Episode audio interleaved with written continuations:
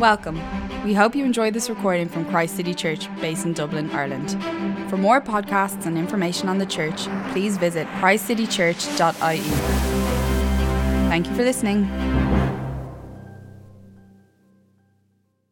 Psalm 32.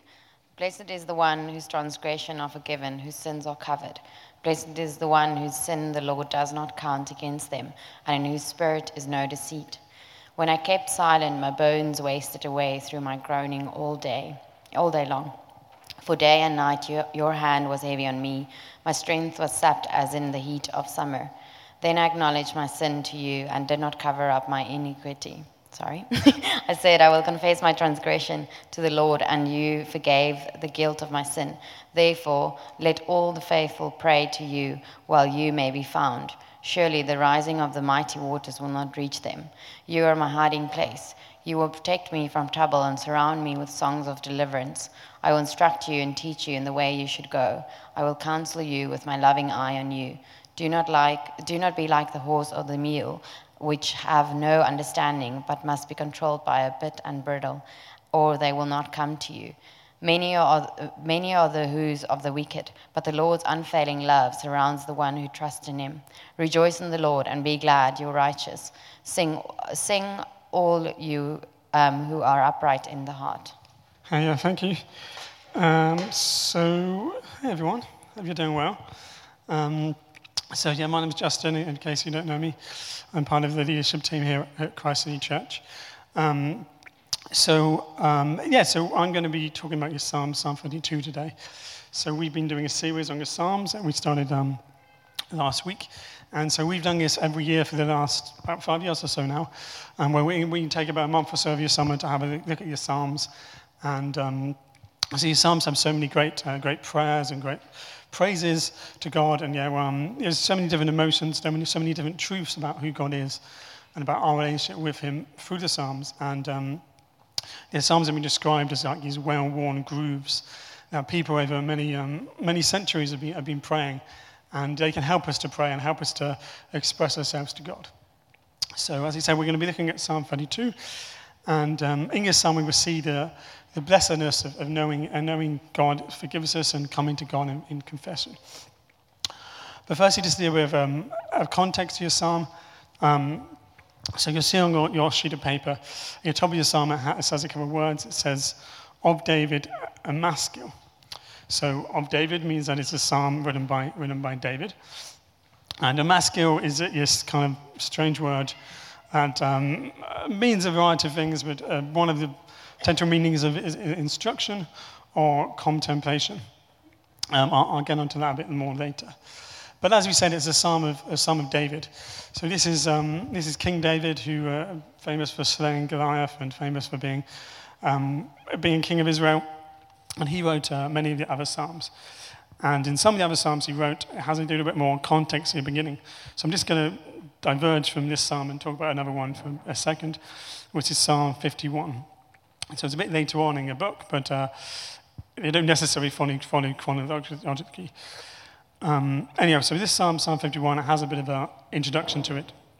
And it says, for your director of music, a psalm of David again, it says, when your prophet Nathan came to him after David had committed adultery with Bathsheba. So, this psalm, Psalm 51, has some similarities with the psalm we're looking at today, Psalm 32. In Psalm 51, David is admitting here these specific sins, or multiple sins, to God, and there about your situation with Bathsheba.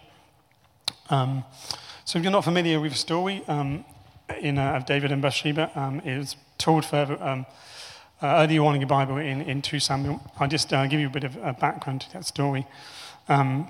And first, let me say, I help sometimes with your kids' work in the treehouse, and we had to do this story to the kids a few weeks ago. I didn't choose to do it; it was in the material, and so I had to explain the story to your kids. And I usually get your kids to kind of act it out, but I may have skipped over some parts of the story when you're acting it out. But I'm not going to spare you any gory details today. So your story starts is it's David. He's the king of Israel, and it starts by saying that this was a time when kings go off to war, so there was lots of wars happening, And David, as king, he should have really been out at war. He should have been out fighting, leading his army, but instead he was at home at his palace in Jerusalem. So it says he was on the top of his palace. He was looking out amongst his subjects, and he spotted this beautiful woman called Bathsheba who was bathing. And he basically found out who she was and summoned her to your castle and your palace, and he had his way with her and sent her off back. And then he found out that she was pregnant. And so he thought, what am I going to do about this? Because her husband at the time was out fighting in your war. So he brings her husband in, and his name's Uriah.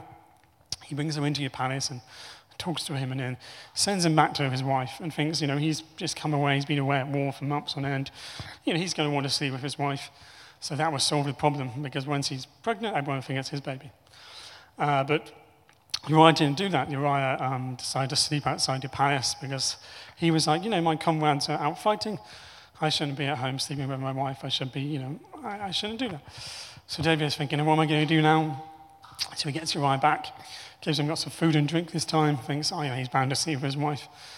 But again, Uriah doesn't do that. Uriah sleeps outside the house. So David has a bit of a problem, and he decides to solve this problem by telling the leader of the army to send Uriah to your front line, and when your enemy comes, withdrawing them and letting Uriah die. And so that's what happened. Uriah dies, and then David takes Bathsheba and takes her as his wife. And then after that, there's this guy called Nathan, who's a prophet of God, and God knows what happened and tells Nathan what happened, and Nathan goes and confronts David about it. And eventually David then confesses this. And so that's the context to your psalm here. And so Leanne mentioned earlier this icebreaker about what you like to do on the beach. And so one of the things I like to do on the beach is to dig holes. So I usually like to dig two big holes and then a tunnel between them, and then climb through the tunnel. It was a bit easier when I was younger than it is now, but I still managed to do it. I think last time was a couple of years ago I managed to do it. But it's a bit hairy. It's not particularly very safe, really. I don't recommend it, but so you usually need to have one person on one side on your legs and one person on your hands, just to make sure, if it falls on you, you're safe. I was just thinking there's sort of a bit of an analogy here with what David's doing. He's sort of trying to dig himself out of his sin, to keep doing more stuff, but eventually, your sand crushes down on him. And when we look at this psalm, we're looking at today, Psalm 32, he's talking here about, when he kept silent, his bones wasted away, he was groaning, his strength was sapped, and he's just kind of this idea that, his sin is all kind of crushed down on him. And so this psalm, this situation with Bathsheba and Uriah is a kind of context to the other psalm, Psalm 51, but then also this one Psalm 42. So we can kind of know, okay, the person who wrote this psalm is someone who has committed great sin, but someone also has confessed it to God, who was able to declare at the beginning of the psalm, "Blessed is the one whose transgressions are forgiven, whose sins are covered."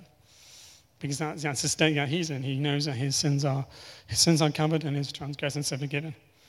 And so we can read this psalm and acknowledge that David, the person who is writing it, has done these sins and is known this forgiveness. So let me just continue. We think, okay, these are really terrible things that David did. So I was reading a bit up about this psalm beforehand, and a few things other people had written. And there's a guy called John Piper, who's an American theologian and pastor. And he says that the main point of Psalm 22 is that to be forgiven is a very happy condition. And so we see at the beginning of the chapter, he says we're blessed twice. And as Leanne was saying earlier, when Jesus says something twice, when he said truly, truly, it kind of is something that is important, So David is saying this here. He's saying how important it is, that how blessed we are to be forgiven. But I guess my challenge to us here today is do we feel this blessedness? Do we feel the blessedness of being forgiven, as David does here? And I think, do I do I appreciate the sweetness of forgiveness? And there's a famous hymn, Amazing Grace, and it talks about how sweet your sound is of this grace that we have, forgiveness. And do I appreciate that? Do I feel the best blessedness? I know working that for many of us, I know for myself, often don't living the joy of this salvation, living the blessedness of it. I think it can be various reasons for this. So I'm just going to kind of touch on a few here. So firstly, we don't acknowledge our sins to God. So I'll talk about that a bit more later. And then the second one is going to be that we don't see the depth of our sin. We don't realize what we're saved from. Realize what we've done. And thirdly, it's just a short point, but we can be dragged around like a mule or a horse. That relates to verse 9 in your passage. So I'll talk about your first one. So we can not experience His joy is because we don't acknowledge our sin to God. And this is really, I think, the main crux of this psalm. You see, David is saying it before he confesses his sin. He's talking about wasting away, his energy being sapped, groaning all day and all night. And so how can we know, your blessing and forgiveness if we're in that situation? And I think sometimes we can see being forgiven as a very passive thing, or at least for us. We think, okay, Jesus died on a cross, so that means, we're forgiven. And we can think, God is like, you're forgiven. Everyone's forgiven, and it's just Him doing that to us. And but His... It's not, I don't think that fully captures the case of forgiveness. It's only really in our humility, like David does here, of confessing our sin and acknowledging that we are sinners, that we can really experience your truth of your forgiveness. And I think, your crux of anything that is sinful is really our pride.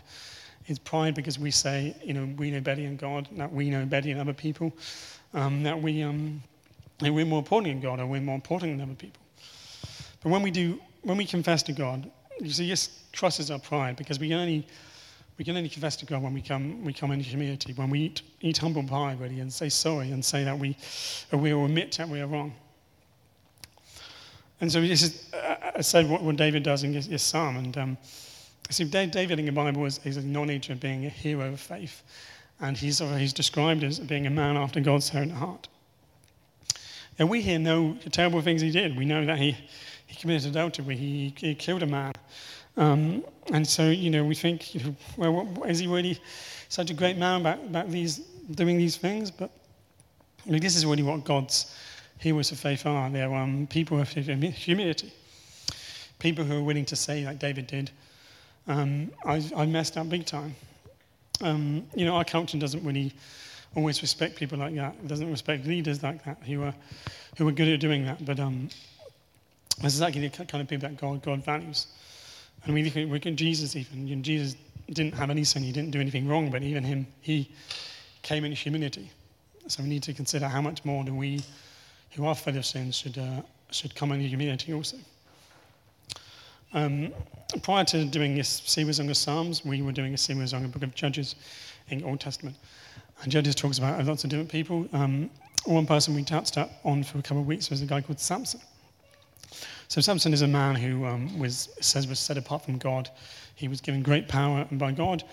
And Samson really, truly messed up everything. There was lots of times when he really gave into his anger. He gave into his temptations. He ended up revealing all his secrets to this woman, Delilah, and ended up having his eye gouged out, and being carried off in chains. But the Bible also, quite confusingly, considers Samson to be a man of faith. There's a chapter in New Testament, in the book of Hebrews chapter 11, which is often called the Hall of Fame of Faith. There's about 30 people who it says have great faith. And David was in there, but also was Samson. And it kind of seems a bit strange, because Samson did all these things wrong. He really messed up. But again, at the end of Samson's life, he did come again to God in humility. He was in chains with his eyes gouged out, but he prays to God. He prays, "O sovereign Lord, remember me." And so it's in this humility which is making him a man of faith. So the kind of rhetorical question from this is then, so is our confession to God a prerequisite for forgiveness and therefore to our salvation? You know, we can think, well, surely we just need to be saved by faith. There's no prerequisite. But I think we need to remember, you know, what it really means to be a follower of Christ, what it really means to have faith. You see, God wants to restore a damaged relationship. His aim is to bring us in perfect harmony and perfect unity with him. And you think, you know, how is that possible if we're hiding stuff from him? How is that possible if we're perpetually offending and insulting him? You see, he wants to change us, not just overlook things that we did. So being a Christian means coming under Jesus' kingdom.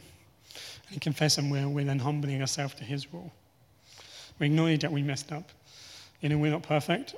And, you know, as an aside, imagine how much better relationships with each other would be if we did this, if we always acknowledged when we were wrong, if we came to each other in humility instead of having our pride and our own ego. And so we think, well, that's the same. There's so much more is that the case with God. So that was a kind of the first thing that can stop us experiencing joy, forgiveness, is that we don't acknowledge our sin to God. And so the second thing is that we don't necessarily see the depth of our sins. We kind of realize what we've done wrong. See, we can think, you know, we see someone like David and we think, well, you know, he messed up big time. He slept with someone else. He killed someone.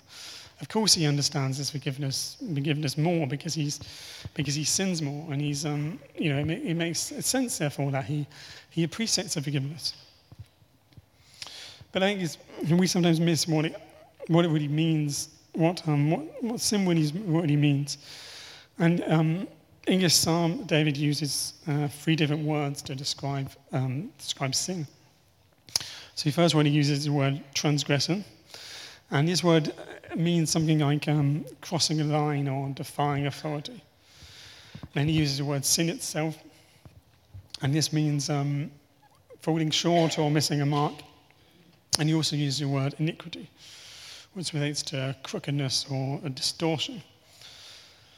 And I think if you look at these meanings of these words, it can kind of make us realize, actually, you know, we're all transgressors, we're all sinners, we're all iniquitous, I don't think that's a word, but, you know, you get what I mean.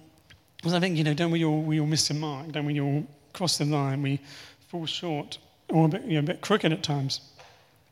And it's definitely something that I'm trying to realize for myself, and I'm trying to identify, you know, how and where I have missed the mark and confess this to God.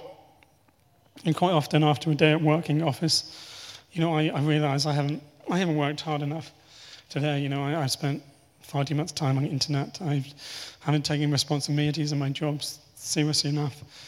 And, you know, I work for the civil service, which means I'm essentially paid by all you taxpayers. And I think, you know, have I done the best value of money for taxpayers? And I think, you know, probably not. And it's easy to think, you know, are these massive sins? But actually, they are missing a mark. I'm distorting what my job should be. I've fallen short of God's ideal for me. So it's not just to acknowledge that it's not just to acknowledge that our sin is real, but it's to also confession is to understand that it's repulsive to God, and to understand that every sin, every thought, every deed is a slap in the face to God. It's saying that we know better than Him. It's saying that now we'd rather not live by His rules. We know what live by His way, but we will live by our own way. And this can sometimes be a bit, maybe a bit depressing or a bit condemning. But you know, we don't need to wallow in our sin when we confess. We don't need to go, I'm so bad, I'm so awful. That's a kind of pre-acknowledgement state. So that's how David maybe feels when he talks about his bones wasting away. But actually, after verse 5 in the psalm, David says, I'll confess my transgressions to the Lord. You see, he doesn't mention him anymore. He doesn't. He realizes that he's blessed because his transgressions are forgiven. And it's actually a very simple confession that he makes. And also in the book of 2 Samuel, when it talks about the historical event with Bathsheba, he's very simply there, confesses to Nathan and to the Lord. So being pious or having self-pity, that's not required in our confession. And then the third thing I just wanted to look at briefly relates to what it says in verse 9. He's talking about, do not be like a horse or a mule, which have no understanding, but must be controlled by bit and bridle, or they would come to you. So God doesn't want us to be like a mule. You know, sometimes I feel, you know, I can maybe acknowledge my sin a bit. I can maybe pray a bit. I maybe read the Bible. But I think, am I just being kind of dragged around a bit? Is it not just, often I find, particularly in my moment, there's a kind of dryness sometimes in my faith. And, you know, maybe going back to God, maybe coming to Him and back, but it can be just kind of, just dryness there. But I think, what he's saying is, you know, our relationship with God is not meant to be passive. And it relates to this idea of us being, it's being active in coming to Him. It's being active in acknowledging our sin to Him. And whether that's big or small, whether it's specific or just acknowledging that we're sinful people. I think, and actually not just keeps being dragged back between a specific sin or general sin and also repentance. You know, we can just be dragged back to the same sin and then back to confession again. But God wants so much more for us, so much more in our relationship with Him. So let me just summarize the three main points for you here, and then how we can apply these. So firstly, we can know this happy state of being forgiven, a happy state of being forgiven upon confession of our sins. And we have to be active in coming to God in humility. And have to acknowledge what we've done and realize that can be such an amazing lift of a burden, just as David experiences in his psalm. And secondly, we need to realize how we've all missed a mark, how we all mess up, how we all don't do things right. And, you know, we need to come to God in confession. And, but again, we don't need to wallow. We just need to see that we've done something wrong that we need being saved from. And thirdly, you know, we do have this grace as God who can sometimes does drag us to Him kicking and screaming. But we're so much more than being mules or horses that are dragged about. God doesn't want to be our puppet master. Again, you know, our relationship with Him is so much more than being passive from our point of view. I think there's also one more challenge for us here. You know, some of us here may have experienced, and I know I have myself, and sometimes experienced the joy of being forgiven that David did, and you know we can therefore take on his mantle. So in Psalm 51, the one I say where he's specifically talking about this incident with Bathsheba, he promises to instruct and to teach transgressors God's way. And then you can sort of read Psalm 32 as a sort of a way of him doing that. And so I said at the beginning, it was Psalm 42 was described as a maskil. It's like an instruction. So your psalm is kind of like David is now instructing us in how to know forgiveness. And he's instructing us to know forgiveness by coming to God and confessing. And so we can take on this mantle also in instructing others. And so we can know that the blessedness of forgiveness comes from, you know, confessing where we've transgressed, we've, you know, crossed the line, or where we've sinned, we missed a mark, or where we have iniquity, where we're crooked. You know, not from listing off loads of things we have or haven't done, but just a simple, heartfelt acknowledgement. So therefore, yeah, the final challenge is that if we know something of this blessedness, it's for us to instruct and to share it with others, to let others know how simple this message is. Yeah, sometimes it doesn't feel simple to confess our sins to God. You know, we feel that we're ashamed or whatever, but we're trying to realize how the simplicity that it is. And yeah, we have this pleasure to be able to instruct others, to be able to show others the simplicity essentially of the gospel message. And you know, you may not know this blessedness for yourself. You may not have ever confessed anything to God, ever acknowledged God. But I guess for you, it's knowing also again how simple the message is, how God is there waiting, ready for us just to simply come to Him in humility and swallow our pride. So I'm just going to pray to finish off now. Lord God, I do rejoice in how great your forgiveness is, and rejoice in how unique and amazing it is, and that we can be free despite deserving so much of your wrath. We can know that you've hidden it. You don't count it against us. And just help us and help me to know that how amazing it is, what a happy condition it is, and to realize and to identify where there's things that I do need to confess to you. There's your daily routine that I need to do, and coming to you and admitting where I've done wrong, and challenging myself in different areas. But be reminding how simple this message really is. Amen.